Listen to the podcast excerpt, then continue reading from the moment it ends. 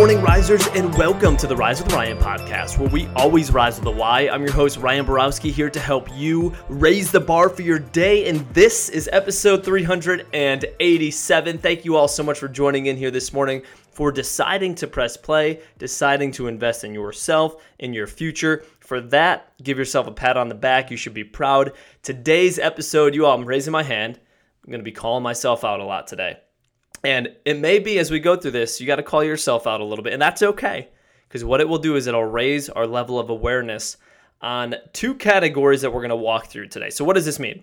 Uh, about four years ago, my brother Kyle introduced me to a training called the 66 Steps by Tai Lopez, who's an entrepreneur, very successful. I don't agree with everything that he promotes and all and uh, his lifestyle and all that. That's kind of part of his brand, but he's got a ton of knowledge and I respect him a ton for that. And he put together this 66 66 step course, little tongue twister there, that had different steps of really success and it was a really good course. And i took i found it the other day i found the notebook that i used to take notes and it is just absolutely loaded with really good notes that i think is going to help you all. And that's why i wanted to put it into an episode here. And this is step five i believe from that course and it was called rich friend poor friend.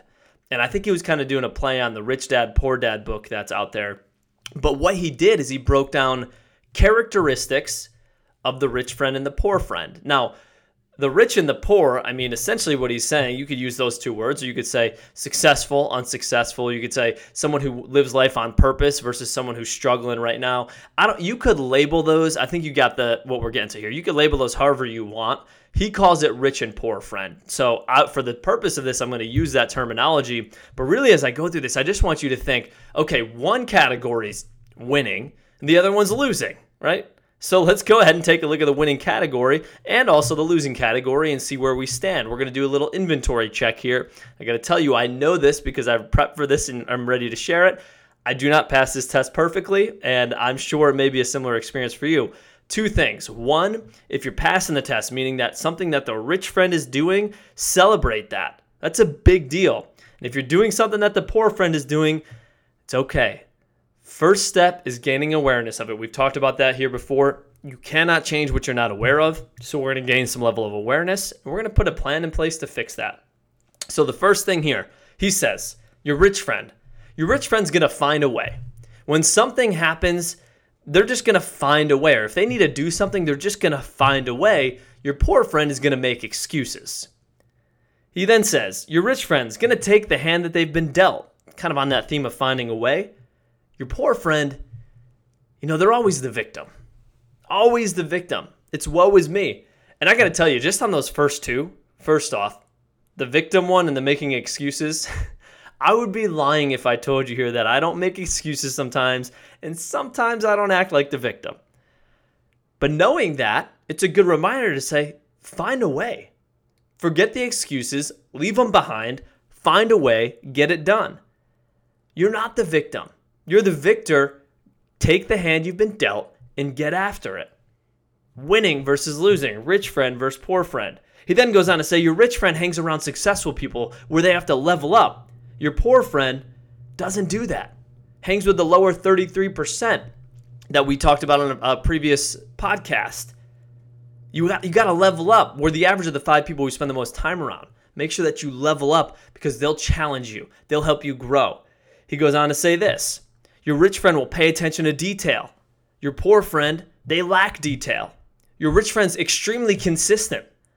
Your poor friend, they're extremely inconsistent. How consistent are you? How detailed are you? If you're very detailed, celebrate that. If you're extremely consistent on your path to your goals, let's go. That's a big thing to celebrate. But if you lack some of that detail and that consistency, let's get a plan in place to make sure that doesn't happen because it's going to impact you from winning. A couple other things he says here. Your rich friend doesn't complain, they get up early. Your poor friend complains and they sleep in. Your rich friend's extremely humble, curious, always willing to learn. You all, I'm guilty on this one sometimes too. Your poor friend pretends they, they know everything, right? They have more, they, they pretend they know more than they do. Sometimes we do that out of insecurity when really we got to say, you know what? I don't know the answer, but I'm willing to learn. Can you share that with me? That's humility. Rich friends have it, poor friends don't, or at least struggle with it the majority of the time. Rich friends are aware, poor friends are not aware, he says. Rich friends make things look easy. Repetition is the mother of skill. They're so used to doing it that it looks so easy. Poor friend makes everything look so difficult.